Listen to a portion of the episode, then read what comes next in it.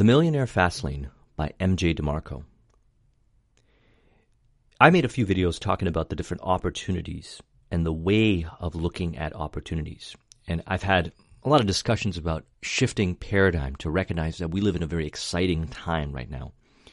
We have far more access to resources, people resources, capital resources, technological resources at a far lower price point and quicker and faster access and we have the project management tools and the expertise available, oftentimes at a very affordable rate, to help us create businesses that can generate large amounts of value for the marketplace in exchange for large amounts of wealth and fairly rapidly. So, thus, this book that was written a number of years ago, not too long ago, is more applicable today than ever before. So, I recommend reading this book. And in a way, it's kind of similar to the four hour work week, but in many ways, it is not. It is based on experience. MJ DeMarco was able to articulate the processes and the learnings and the experiences that he had when he built his company and sold it for multi millions of dollars, affording him a very comfortable lifestyle in a very short period of time.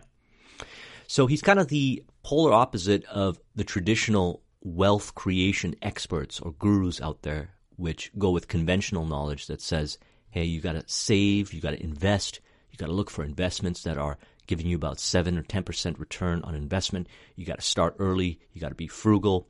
And when you retire at the age of 65, you'll be able to have a comfortable lifestyle based on all these years of being frugal, thrift, and wise with your dollar.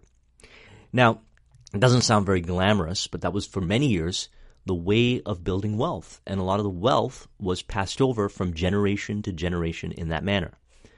Today, we're seeing millionaires created overnight. In a matter of months, we're able to do what used to take 10, 20 years at a lower price point with oftentimes just a laptop and some ingenuity and some common sense thinking, which we're going to talk about right now, which is not really common sense in the world of, you know, the majority, but it is common sense between those that are astute entrepreneurs, such as MJ, MJ DeMarco. So let's get started on this. And interestingly enough, I decided to combine two other books and hybrid this discussion, which I believe are really relevant for this discussion. Number one is Jay Abraham's book, Getting, Getting Everything You Can Out of All You've Got and The E Myth Revisited by Michael Gerber. Both these books are very important to read. I did a discussion on both of them, and I'll put a link in the description to both. And I'm going to bring up points for both those books, from those books, to complement and build upon the information that I've pulled out of this book. Wealth is a process, not an event. Ask any chef, and they will confirm that the perfect dish is a series of ingredients and a well engineered process of execution. A little of this, a little of that, done at the right time at the right place, and wham, you have a tasty meal. Wealth creation has the same method of execution of fabricated accumulation of many disassociated ingredients into an assembled whole that has value and is worth millions. So wealth building, business building is a process. It's not random things that you do. You might get lucky if you do a bunch of random things, but most of the time, Arguably, all of the time, this is not the case. And thus, what we need to learn is wealth building process, a business building process. So again, this is about creating wealth in a rapid way. And one of the only ways, one of the few ways, and there's many ways of doing it that are alternative ways to this, that are also as effective, but one of the, I could say, surer ways of creating large amount of wealth is to build your own business, is to become an entrepreneur, or to enable yourself to have an entrepreneurial spirit and a mindset and set of understandings and tools that you can incorporate into the profession that you're in. Those that are very successful in their professions, I've studied a lot of them, I usually find that they tend to be pretty entrepreneurial and they tend to have certain skills consultative advisory selling skills, copywriting skills, direct response marketing skills. Peter Drucker said this the primary function of a business is marketing and innovation. And it's not just a function of a business as an entrepreneur, but it's also a function, I believe, as a high priority for a employee, a contractor, a vendor, etc., because your ability to drive profits, to generate wealth for your clients, your company, is going to result in you getting paid really well for that, which then you could reinvest those profits back into creating your own businesses because you could have the level of understanding and the capital and you can partner with others to fill in the gaps or you can seek some more passive investment vehicles and reinvest that profits. But the entrepreneurial spirit and thinking needs to be developed and integrated. And that's why I put a lot of effort into this kind of topic on this channel. Because even though I do focus more on entrepreneurship, consider this also as career development. If you choose not to fully or ever go down the route of entrepreneurial endeavors, understanding the entrepreneurial spirit, and the elements and the components that we talk about in this video and on this channel can help you fast track and accelerate your career. And remember, this is a process if you learn the ingredients and how to string them together, how to connect them together in a proper way, you're going to achieve wealth faster. If you add distortion or convolution or any kind of improper or impure ingredients to the process, not only do you stand the risk of breaking the process, and in other words, not getting the result, but you also, if not, will delay your ability to generate wealth. In other words, by being really lean, efficient, resourceful. You can create a faster wealth generating system. And being very bogged down and confused and not following a process, it's going to take you a long time and probably will lead to failure because most businesses fail because they don't see it as a process and a system. So it's important when we're looking at the perspective of creating large amounts of wealth really fast that we want to ask ourselves why we're doing it. A lot of us, and a lot of you who watch my videos, want to be able to have a business that creates value for others while funding a certain kind of lifestyle that you want to live. This was my journey and something that I gotten a certain level of mastery on. And so, contained within this book are four elements to calibrate your mind before you go ahead and get started and build a business. Number one is to define the lifestyle. What do you really want? What are the costs? Okay, assess the costs. How much is this lifestyle going to cost you? And you know, if you achieve a certain lifestyle as a result of financial astuteness or financial knowledge or financial literacy or business building literacy, then you might decide to level up and perhaps pick another lifestyle that requires more of a premium of an investment in capital, so you would need to make more money. But you need to determine how much that costs. Then you got to set the targets, set the money system and business income targets. I'm not going to get into a whole detail. A lot is covered in the book. I also made a very powerful video that, for interestingly enough, wasn't one of the most popular videos that I made, but it was also one of the most concentrate videos that I made, which is the finance spreadsheet video, which I'll put in the link in the description. And probably because, you know, we don't like to look at spreadsheets and numbers, crunching can seem kind of boring, but it's important to recognize that it's important information. Okay, we need to look at the numbers. We need to calculate and figure out how the different elements that are in play are moving us towards our goal from a numbers perspective and how to adjust them, how to optimize. Not just conversion metrics, but how much you need to make as far as covering your overhead and investment in advertising, all those different kinds of things, growth of business, and pulling out some of that money so you can create the lifestyle that you want and building an asset of the business that you may decide to sell. Okay, so these kind of things we need to keep in consideration. And in order to understand these elements, which may seem kind of overwhelming and complex, I recommend watching that video, the finance spreadsheet video, because I break it down to a certain level. And in the book, he also has some financial aspects or models and numbers that you could look at to help you with this area. And then you got to make it real, fund it, and open it. Now, the key is taking action. You can sit there all day and dream the kind of lifestyle that you want. You can crunch numbers all day and figure out what it is that's required as far as numbers go to hit your financial goals so you can create the lifestyle that you want. But nothing will ever happen unless you take action.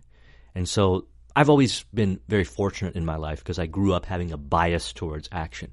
If I had to pick between going to take a class on a subject or going out and working for a company or bringing on a mentor or actually going out and doing it, I would go out and do it because from doing, from taking action, you get far more optimization data and insights on what specific specialized information you need to learn in order to produce the results that you want. And from there, there are granular books, information, courses, subjects to really, really help you hone in on that skill you're trying to develop. And so that's always been something that I credit towards my success that I have and what I found to be actually true for a lot of people that I know that have achieved success. They tend to have a bias towards taking action versus a bias towards just learning and then going and taking action. a lot of times I find that those that go out and learn something, when they're about to take action, they stifle themselves, they're too in their head, and they respond to that by just learning more, by taking more courses. Now, to each their own, but if we're talking about creating actual concrete results in the real world, producing value for others, and being able to afford a lifestyle as a result of the income that we make, then you might want to consider that action is where it's at. How you play each function will determine if you build a fast lane speed or drift aimlessly. Build fast lane speed or drift aimlessly. Here are the pieces. So he uses the analogy of chess and the different pieces, and these are the important pieces that he considers as part of building a fast lane business, which are which is a business that's going to generate you wealth at an accelerated pace. Number one is your king, which is your execution. Okay? This is king, execution, taking action. The world gives you clues in the direction you should be moving. Speed is the transformation of ideas into execution. And execution divides winners and losers from their ideas. Now, one of my things is that I like to take action as much as I can and I like to be in the arena and implementing. And I don't like to necessarily sit down and talk about ideas and ways of doing things, joining all these different kinds of masterminds and groups and forums and things like that, talking about things. Now, there is a time and place for that, and I believe that's valuable. Napoleon Hill talks about this in Think and Grow Rich, the mastermind principle. However, if you got the idea, the best feedback you can get is by taking action on that idea and putting it out there into the marketplace. If it's a product or service, try to go out and sell that product and service right away. Before you go out and design the business cards and do all these other things, go out and actually see if you can get some buyers. And if not, you're going to get some data. You're going to get clues as to how to optimize that product or service to better fit what the market will pay for. Because remember one thing the market and people care about themselves and what they want. They don't give you money because they think you're cool. They're giving you money for something that is needed and useful, something that brings value to them. And if you can create, if you can find and create what they believe is valuable, then that's a far better, easier game to play than trying to strong arm and manipulate people into buying things that they don't want. A lot of times you won't be successful at that. So the way we get these clues is through execution. We need to define and create efficient systems. When you get an idea, I get it. When you create a new business, you got to think about what your product or service is and you got to figure out the technology that drives it. A lot of businesses nowadays have technology components, if not all the businesses run on technology components and we got to figure out what software and tools and whatever else. But if you make that process too much of the area of focus and you're just building the system, procrastinating and really delaying the entry point into the marketplace, then if it doesn't work, now you've wasted all this time, energy, and resources to develop that process and system, and it is essentially useless. It might look very pretty and beautiful and well documented and everything like that. But if it doesn't produce results, then you know you're going to have to go back to the beginning. Now, interestingly enough, that's what a lot of businesses do. So, thus, lean, effective, minimal viable product. Get it out into the marketplace, version one, right away. And then see how the market responds, gather those clues, optimize, build upon.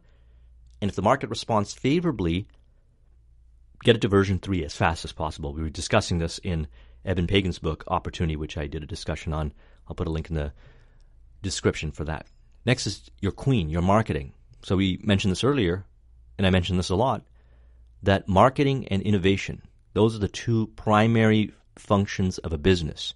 Okay, innovation, innovation to create products or services that are needed and useful, and to market, which I group sales in there as well. In specific kinds of marketing, in the marketing of the entrepreneur, direct response marketing, and copywriting. Okay, learning copywriting, learning direct response marketing, trackable results, accountable marketing. And we did a video with Roy Furr on the topic of direct response marketing and email marketing, which is a huge driving factor for businesses nowadays. And even if you don't do email marketing, the concepts that were covered in that video related to direct response marketing can be applicable and applied to any other kinds of list building marketing methods that you have, whether it's phone numbers or social media profiles, etc. So I'll put a link in the description. I recommend you watch it because it's important that you study marketing. Next is your customer service, your bishop. Your ability to connect with your audience and your clients and figure out what their pains and frustrations are.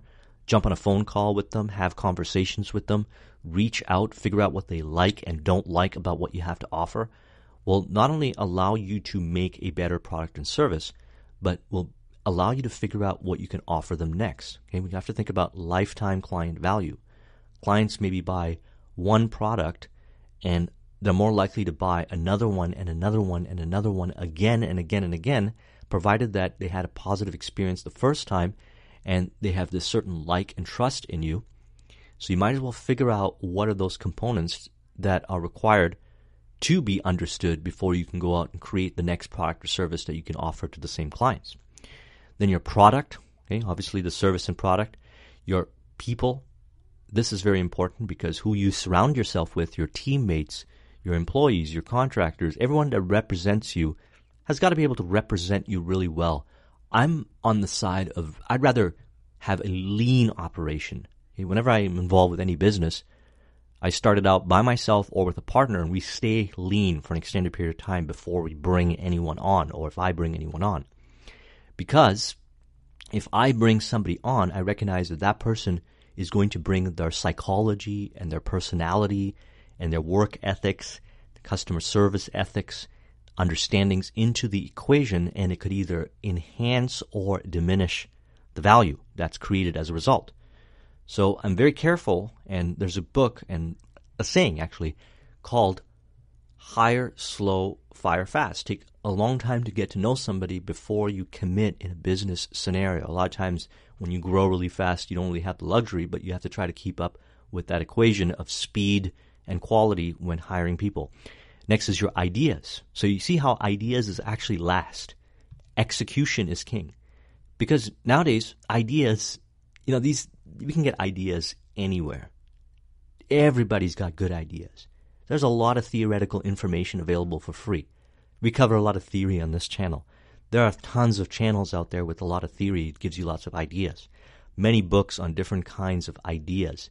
So people just go around regurgitating what they have read or what they have heard, and everybody's got good ideas. But what you'll find is that proper execution from start, from idea all the way to marketplace is actually quite rare when you keep into consideration all the ideas that are getting thrown around. So put more emphasis on the execution and marketing and customer service and product and drive that with good consultative advisory selling, direct response marketing, copywriting, and take any idea because whatever idea you have is probably going to be optimized along the way many times before it creates success. So let's talk about this fast lane roadmap. So there's like different roadmaps that he covered. We're just going to focus on the fast lane ro- roadmap because that's the roadmap that we're interested in. The other ones are actually not going to help us create the wealth that we desire in a rapid pace. So, you know, we're talking about a lot of details and elements and points here. And this just goes to show you that this is not getting rich quick. This is fast lane. It's accelerated doing things efficiently and effectively in an accelerated way, working with the dynamics. Requires your ability to handle large volumes of complexity. Yes, it's going to seem like hard work and at times very stressful and so forth because you're looking to create rapid wealth. Otherwise, if it was easy, everyone does it. And there's a lot of nuance points and points and elements that you need to learn. But if you follow what's being discussed in the book and the different components we've shared in this video and the other videos, then the chances of success increase because we're really stripping out the stuff that is just going to add confusion and convolution. So, key mindsets. Looking at different elements from a different perspective is going to help you see opportunities where others see failure. It's going to help you persevere where others get discouraged. It's going to help you see things and see reality like a successful entrepreneur. So again, there's a lot of entrepreneurs who give themselves the title as entrepreneur that exist in this world today. And that's a great thing because entrepreneurship is being embraced and there's a lot of entrepreneurs coming out.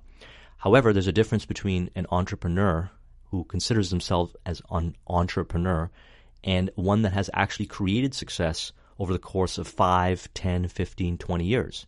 What you'll find is they think differently. So let's talk about some of these mindsets that we want to adopt that are successful entrepreneur mindsets.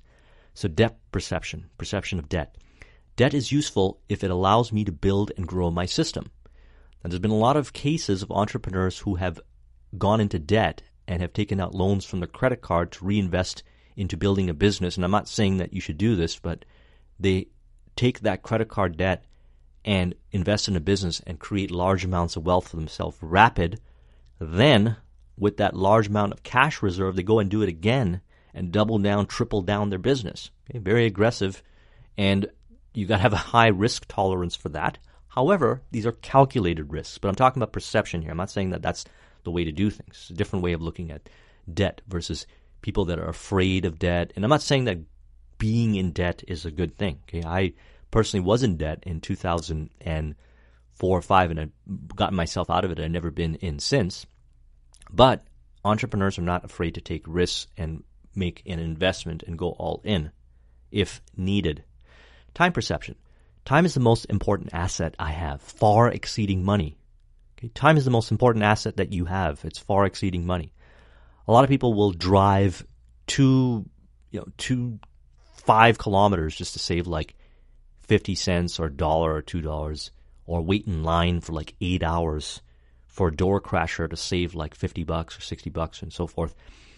And, you know, I don't know if a lot of these people are really evaluating how much their time is worth. They could be reinvesting that time into learning, growing, and taking action and applying things and producing wealth and then taking that wealth and hiring somebody else to do it and so forth.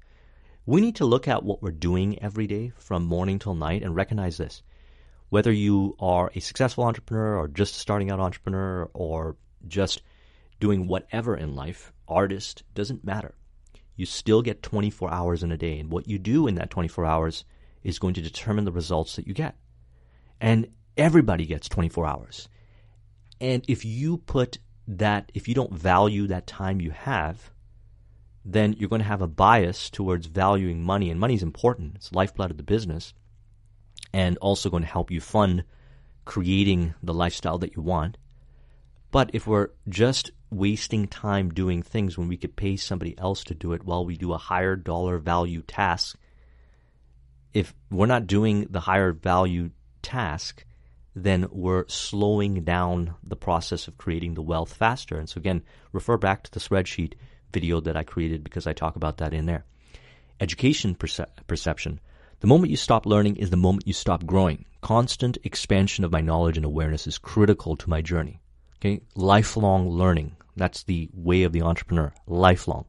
You don't just go to school and finish, go to work and expect that that's it. No, you're constantly learning how after you you get your first job or you start your business, you're constantly learning all the time. Money perception. Money is everywhere and it's extremely abundant. Money is a reflection on how many lives I've touched. Money reflects the value that I've created. Primary income source. I earn income via my business systems and investments. Business systems and investments. We're going to talk about a little bit about the E-Myth revisited elements related to this later. But a business system, okay, having a system that creates money for you, a lot of times from a passive perspective, even though you know, you still have to do a little bit of work to maintain even the most sophisticated passive income business model. But that's what we're thinking. Okay, we're thinking building a system that if you were to take a month, a year off, even it would still fund the lifestyle that you have, along with your investments. That's the primary income source. Okay, that's the goal. Primary wealth accelerator. I make something from nothing. I give birth to assets and make them valuable to the marketplace.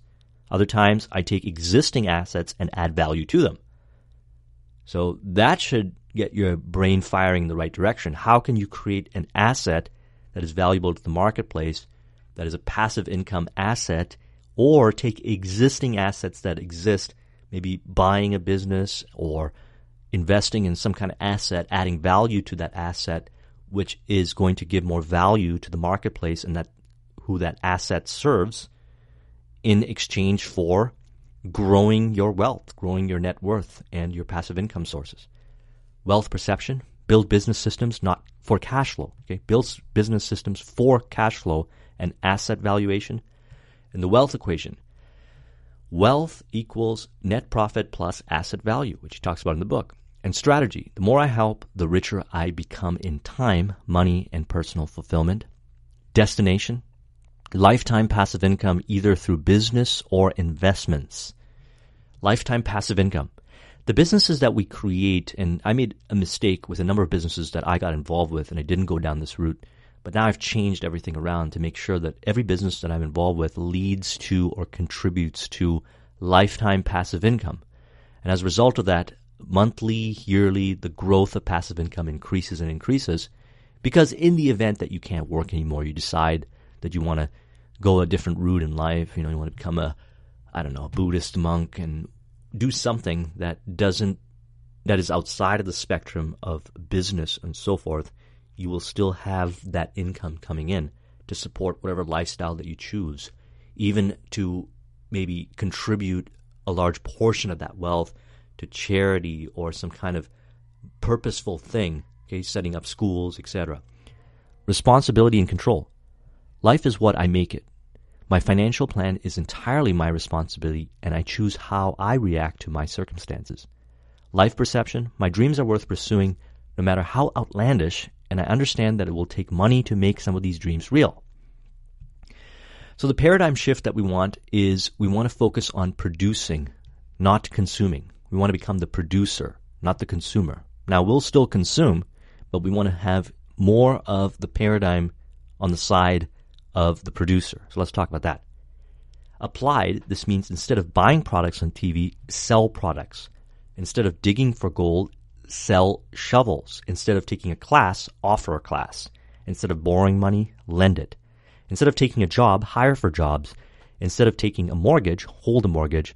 Break free from consumption, switch sides, and reorient to the world as a producer.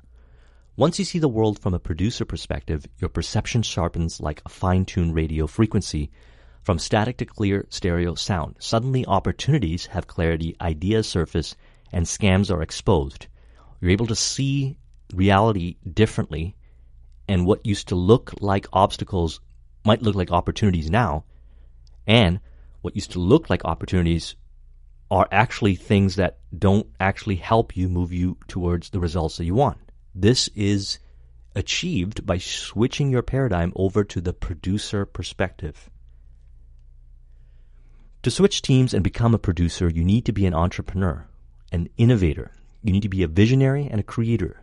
You need to give birth to a business and offer world value. So again, if you don't feel comfortable full time jumping into business, look at how you can have the entrepreneurial mentality in either the company you're working for or the profession.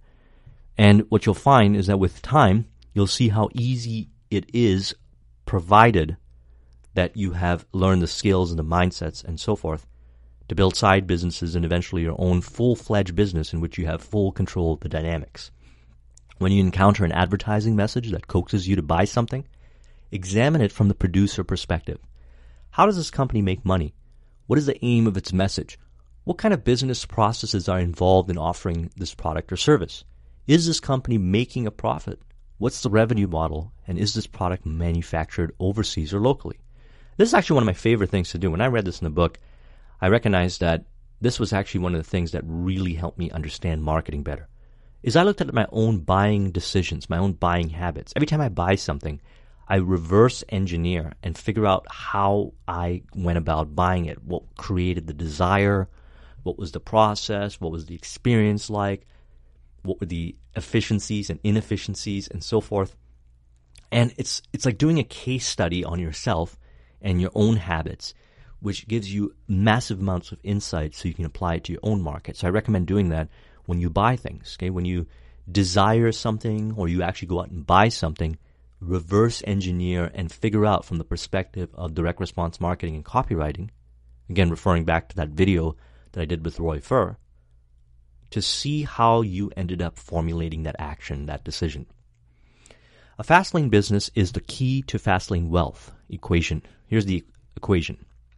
Wealth equals profit plus asset value because it unlocks leverage. So think about this for a moment, and here's an example. And he gives this from his own personal experience. From start to finish, this book costs roughly 1,000 hours of my time. If I sell 100,000 books at $5 profit each, I earn $500,000 or roughly 500 per hour invested. If I sell 500,000 books, I will earn 2500 per hour invested. The more I sell, the greater the return on my original time invested, as I already paid the time. Imagine 10 years from today, I sell one copy of this book and suddenly I earn $5 from an investment of time I made years ago. But it gets better.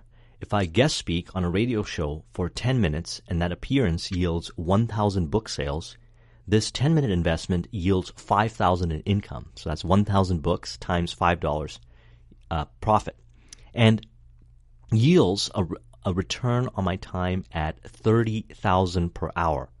Can you get rich trading your time for 30,000 per hour? Yes, you can, and awfully fast. So this is what we're talking about when we're talking about profit plus asset value and then the leverage that could be created as a result of that. Let's dig deep deeper into this. So net profit, which is the unit sold times unit profit. So these are ways that we can improve those numbers. You can raise the units sold by increasing your conversion ratio. So conversion ratio, how many visitors go on the website and how many of them end up buying. And there are many different conversion points that lead up to them getting onto your website to be able to track and analyze it. There's tons of tools and systems available that allows you to track each conversion point, not just in a macro, but in micro conversions that lead up to the macro conversion and increasing each of those little conversion points increases the overall conversion of visitor to website over to buying of the product. And then we've got back end products and offers, upsells, downsells, and increasing the conversion on that as well. You can raise the units sold by increasing web traffic. So if you've got a refined system, then and you understand the lifetime client value, which again refer back to my spreadsheet video, you can figure out how much you can invest in paid advertising and drive really targeted traffic over to your website. You can also, number three, raise unit profit. We're going to actually take this a step further. We're going to get into Jay Abraham's three ways to grow your business model, which was discussed in the video that I did on getting everything you can out of all you've got, his book, and I put a link in the description to that. So essentially there are only three ways to grow your business. Number one is to increase the number of clients.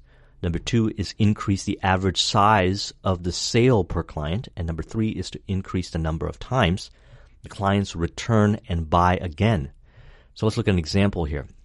Let's say you have a thousand clients and they average $100 per transaction in a sale and they make two purchases in a year. 1,000 times 100 times 2 is 200,000. You have a six-figure $200,000 a year business. Well, what happens if you increase those numbers by a mere 10%?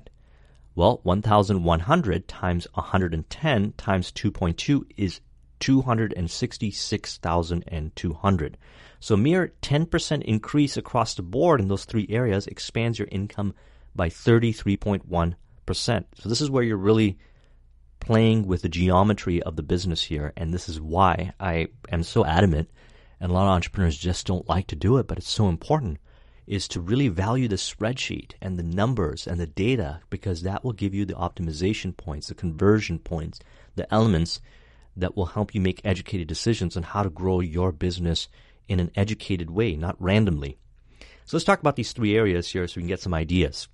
Increase the number of clients, unique selling proposition, risk reversal, referrals, target market, retargeting your market, or determining determining your customer avatar and host beneficiary relationships. Look at some examples or let's talk about these. Unique selling proposition. Your unique selling proposition is that distinct, appealing idea that sets your business apart from every other Me Too competitor. So an example is in the 1960s when Avis was struggling to come up with a marketing approach that would gain them the market advantage that they desired. They needed a unique selling proposition that was very powerful. After all, Hertz was heads above them in size and in market share. So what did they do? They came up with a USP.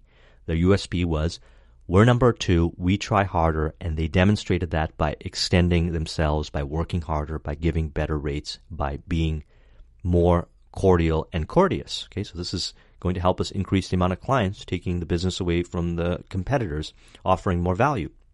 Risk reversal.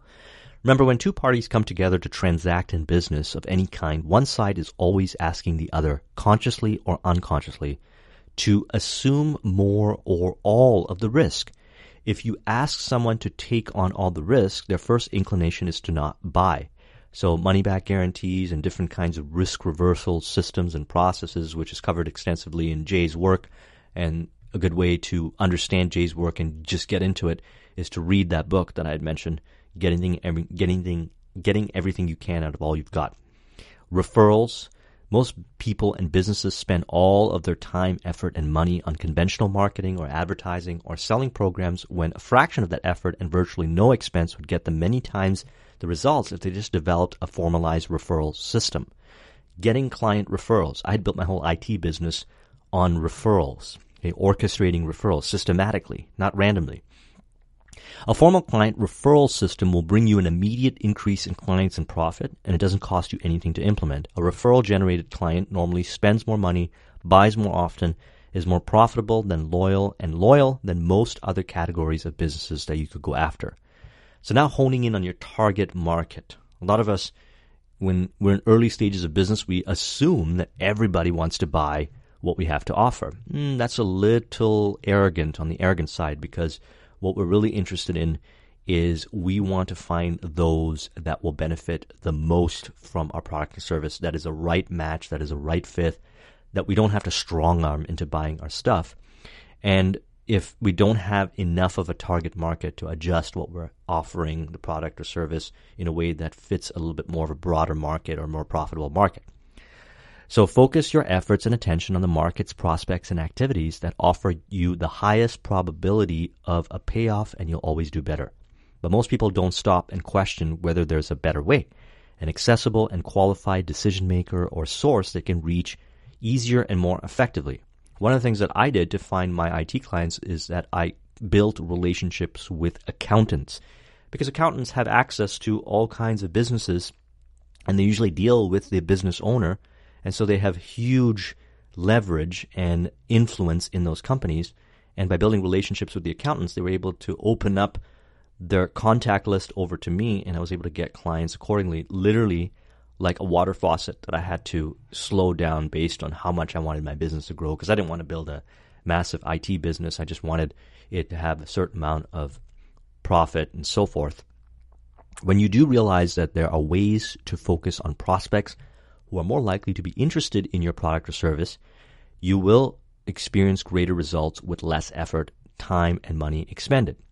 So optimizing your target marketing. So this is why direct response marketing is very important because direct response marketing principles and strategies emphasize focusing on a single target market, finding the target market, figure out where they hang out, what kind of social media platforms are they on, what are they like and how do they interact in those various platforms online and offline and how do you create a compelling message using copywriting to speak directly to them to pique their interest to look at what you have to offer and eventually move them down a buying decision for a front end product and then moving them down the process and sell them different products and services that are of benefit to them to enhance the relationship and create lifetime clients host beneficiary relationships.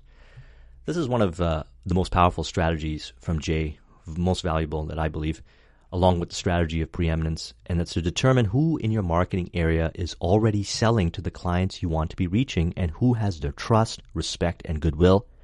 They will be selling something that either goes before, goes along with, or follows or even instead the product or service that you sell to people. Your product or service does not compete with their product or service, but it complements it. So they have access to your target market. And how do you form a relationship with them? Affiliate relationship, strategic alliance and partnership with them, give them a percentage on the deal, and so forth. A lot of different configurations.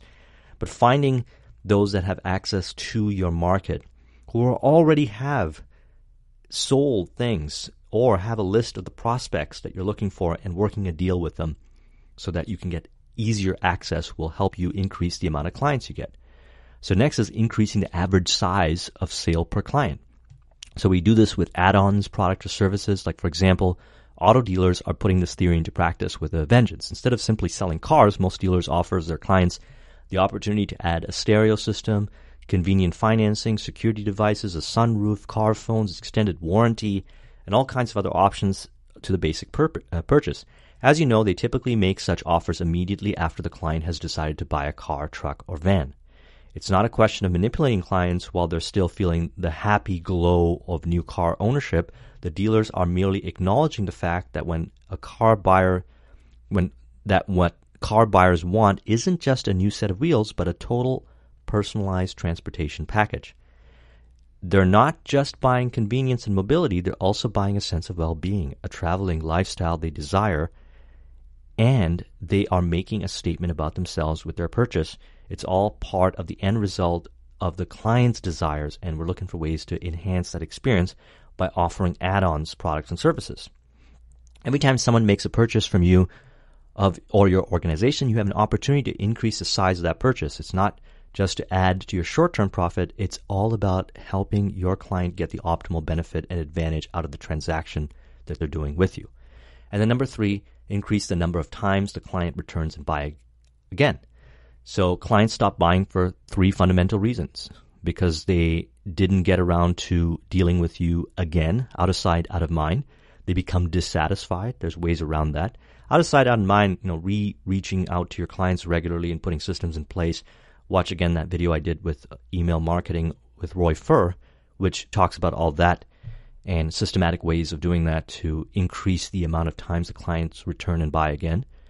Obviously, if a client is dissatisfied, we have to look to improve our processes, client support, product or service to improve those numbers. And the client's situation has changed and they no longer can benefit from your product or service, and that's normal. Adding additional related offers to the product line can help you increase the amount of times that the client returns and buys again. Okay, additional related offers. You can partner with other companies to find these offers and offer that to your clients who already have like and trust with you add-ons and cross-selling. Offer your clients alternatives, alternatives that perform better and which you are in your clients which are in your client's best interest, not yours. Remember, we're making this about the client. This is not just about making more money. This is about adding value and doing it in an educated, very proper way. So next, asset value, which is net profit plus industry multiplier. Anytime you have an asset that has sustainable profits, an industry multiplier governed by prevailing market conditions determines the valuation of that asset. Other people or companies will buy that asset based on the asset's net profit multiplied by the assessed multiple. So just a rough example, like let's say you're making a hundred thousand a year in your business net profit, and it's a business system, okay, very refined passive income system. Well, there might be others that would like to buy that and they'll usually pay multiples for that. So this is how you go into selling your business. Remember, we're building an asset here. We want an asset that gives us passive income, and we also want an asset that we can sell at a later point.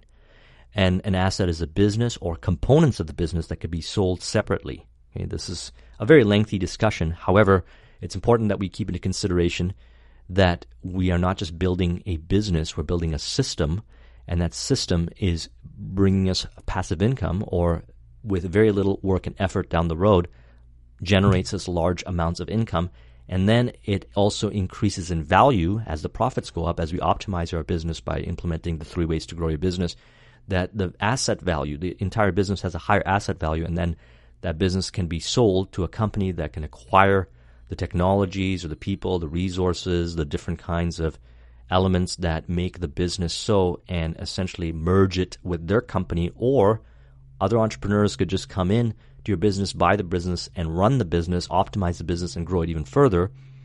And they have a, a business where they don't have to do all this work to get it from the ground up to the level that you got it.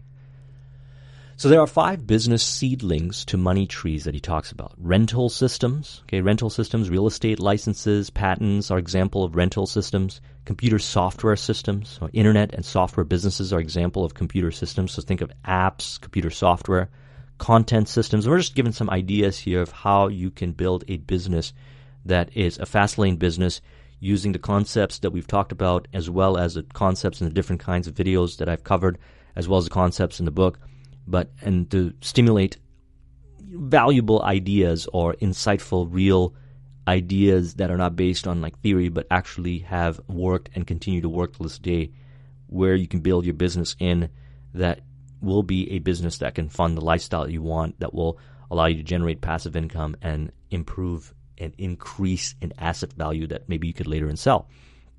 Content systems Okay, authoring books, blogging, and magazines are a form of content systems. You could say this YouTube channel is a content system.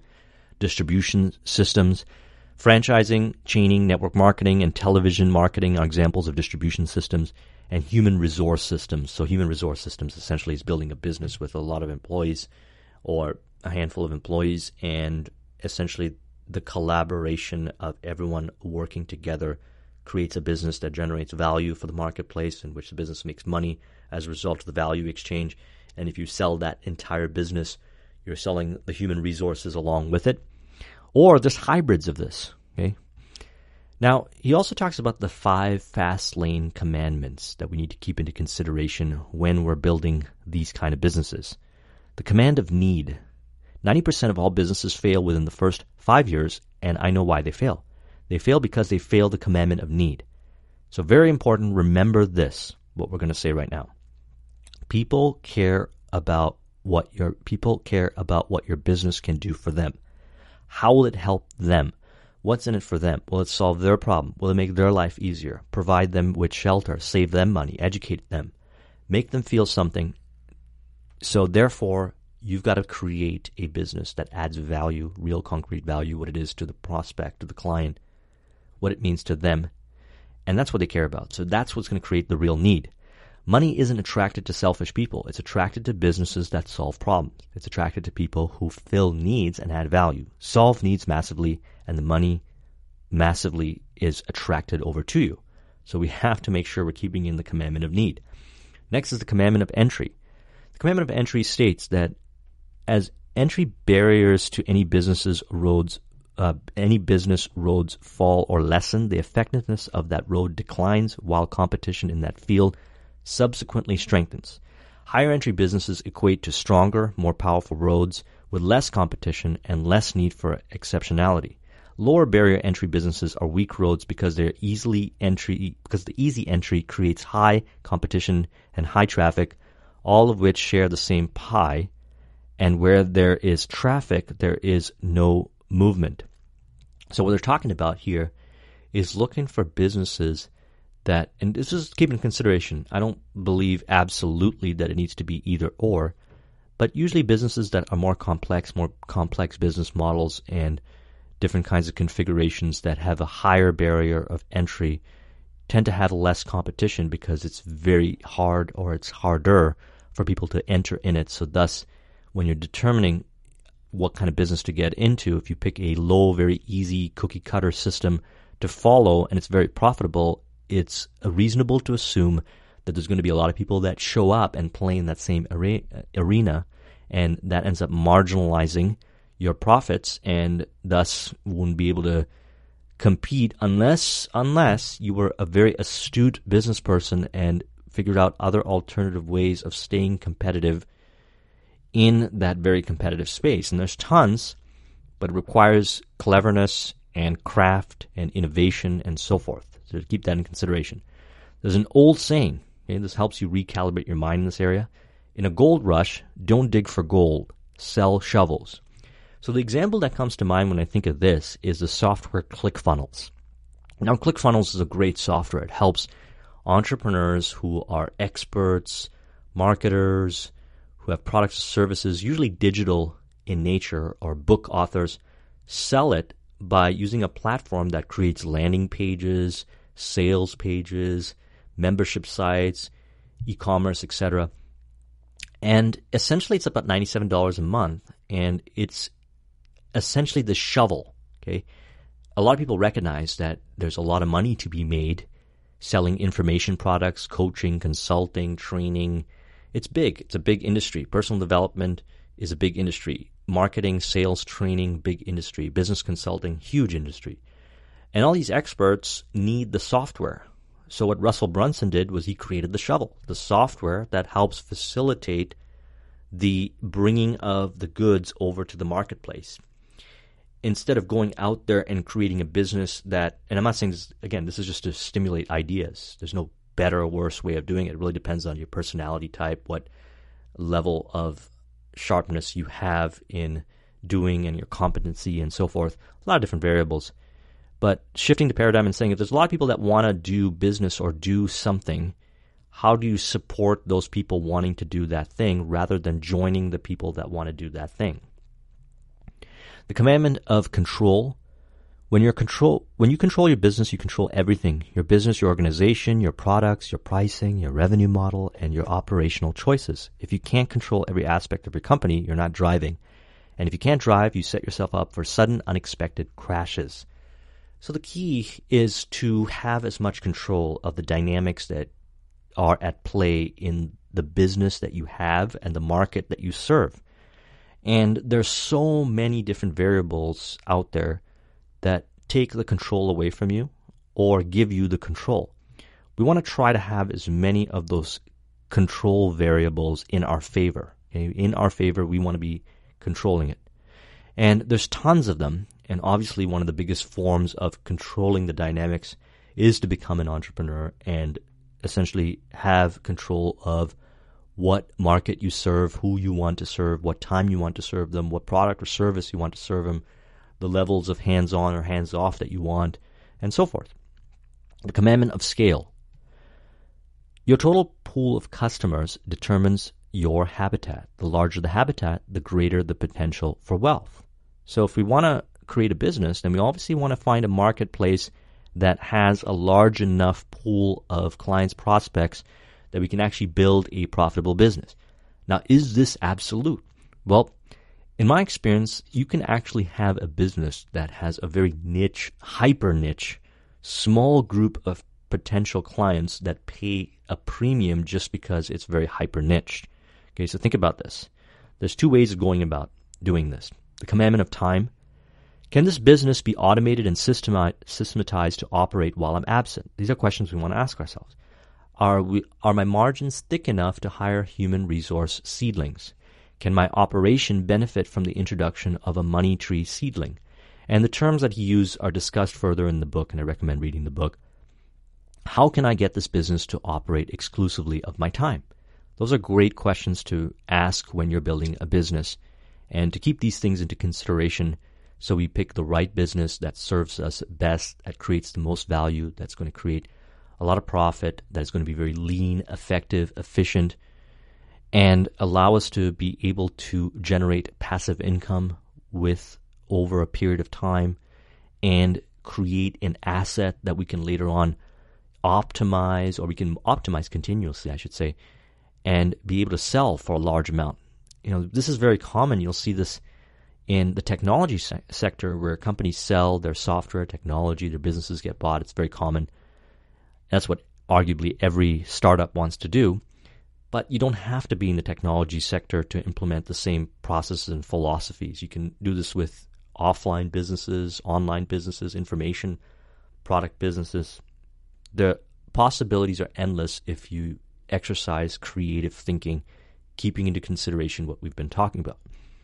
Now I want to talk about the internet because the internet is a fast lane interstate. It's more like this superhighway and it's really not going to be throttled by you. You're going to be the bottleneck.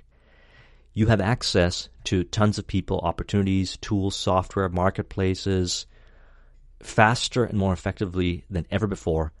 And so thus we want to leverage the internet. The most potent interstate is an internet business and internet has made more millionaires in the last decade than any other medium out there. The internet has and is destroying old hardline industries such as travel agents, stockbrokers, newspapers, magazines. The internet is the shark of the fast lane. And we want to go even beyond that. Think about mobile technologies and different kinds of internet based technologies that exist, connectivity based technologies that we could leverage, which will make a lot of these offline technologies, not really technologies, but offline businesses eventually obsolete. Think companies like Airbnb, Uber, different, even Turo is a great company. I Turo is, I don't know, a lot of people know about this, as a software that where you can book different cars, people essentially renting out their cars. And I've met people who have four or five cars that they rent out. They essentially started a rental company. And you can get everything from like a basic car to a high end like Ferrari or Porsche or Lamborghini.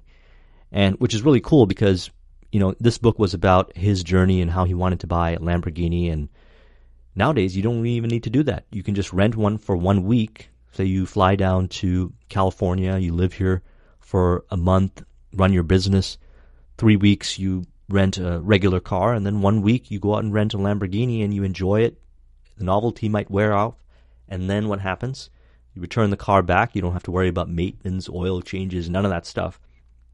But there are products and services that entrepreneurs have created that have added value like this, and it's leveraging internet and technology. Internet business models roads fall into seven broad categories subscription based, so creating subscription based websites or offerings, content based, we've talked about this, this channel being content based, or blogs, lead generation, social networks. And you don't have to think like social network, like creating a Snapchat or Facebook. You could. But also think about forums, any places where people gather. Think about groups that exist on Facebook. There are individuals that have Facebook groups that have built businesses around a Facebook group by in, incorporating maybe selling products, services, affiliate, subscription based services to their Facebook group. Brokerage systems, essentially connecting with others and being a broker, okay, connecting a deal with another deal and taking a percentage. I've done some of that. Advertising is huge, right? Because a lot of the software and a lot of the websites want to sell advertising. And you can make money promoting these companies and so forth and get paid advertising dollars, or you could learn how to become good at advertising and partner with companies and sell their products and services for a percentage because advertising is a skill. A good book to read is Scientific Advertising by Claude Hopkins. And then e commerce, okay, selling products and services, physical products and digital products. Now I want to touch upon the E Myth Revisited. I know we've covered a lot of things, but I want to touch upon this because since we're talking about building business systems, we want to keep into consideration the elements that were covered in E Myth Revisited. I did a whole discussion on it. Link is in the description. Let's talk about the stages of growth in a business. The infancy stage, the technician phase, this is where you start out. If your business depends on you, you don't have a business, you have a job, but all businesses start out. And we're just glossing over this to add more context and a little bit more depth, but watch that video that I created for even more depth and read the book. Adolescence. This is where you go out and get some help. And this is where you go out and every business is, when they get to a certain point, they're going to have to bring on help. Now, what's cool is that we have a lot of technology nowadays. So what happens is there are a lot of tools, software that you could use that you can bring on into your company that used to be run by people.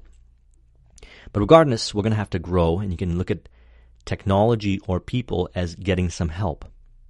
And then there's a maturity level where it it goes into a higher level where maturity and the entrepreneurial perspective. So this is the third phase of the company is exemplified by the best businesses in the world. Businesses such as McDonald's, Federal Express, and Disney. Companies like McDonald's, Federal Express, and Disney didn't end up as mature companies. They started out that they started out that way. People who started them had a totally different perspective about what a business is and how it works. The person who launches this business as a mature company must also go through infancy and adolescence. He simply goes through them in an entirely different way. It's his perspective that makes the difference. So this is interesting because even though we're saying that a business will go through the different phases, we need to have a broader overview, and the broader overview is contained within this book and in the video that we're this particular discussion that we're having right here to recognize that we want to eventually turn this into a system. And those that created these business systems, McDonald's, Federal Express, were thinking that from the beginning. Okay, they were steering it towards the point where they turned it into a system that could be franchised or sold. So the entrepreneur's perspective. How must this business work versus what work has to be done? Sees the business as a system for producing outside results for the customer, resulting in profits, versus seeing the business as a place in which people work to produce results inside for the technician, producing income. A picture of a well-defined future that comes back to the present with the intention of changing it to match the vision versus being reactive to the present and then looking forward to an uncertain future with the hope of keeping it much like the present envisions the business in its entirety from which it's derived its parts versus the business in parts from which it's constructed the whole, an integrated vision of the world versus a fragmented vision of the world. Now, some key mindsets to keep into consideration pulled from the E-Myth Revisited, which is very related to our discussion, and to summarize this video, is the true product of a business is the business itself. Okay, this is a paradigm shifter. The true product of the business is the business itself. So you're building an asset. Okay, that's the value right there. That's the that's what the business is. It's an asset. It's a thing, even if it's digital, even if it's conceptual, if it's producing money and it's consistent and it's a system and you've systematized everything and it's to a large degree passive, that's the product. And a systems dependent business is not a people dependent business. A systems dependent business is not a people dependent business. So you can bring people in to your company, and this is probably a very lengthy discussion. I work with my clients from a management consulting perspective on this. But you can bring in all kinds of people into your company, but if you don't document the systems, the processes, the different kinds of things that they're doing, if they leave, you could be at the mercy of them. And as a result, your revenue will drop, customer service will go down, the business might essentially fail. So I hope with this discussion, you have gotten a lot of different insights and perspectives based on the insights and perspectives that I got, based on the content and the very powerful information contained within this book, and the components that I've added from Jay's book, as well as the E-Myth Revisited, to help you architect and construct a business or revisit what you're doing in your business and optimize it so that you can create something that will afford you the lifestyle that you want. And over the course of time turn it into an asset which you can then sell. And then the possibilities and the results of doing that are endless in not just lifestyle design but contribution and value because money has a lot of power to change people's lives not just your own and you can reinvest that in doing so thank you very much for watching. If you want a copy of this mind map the link is in the description. I will talk to you soon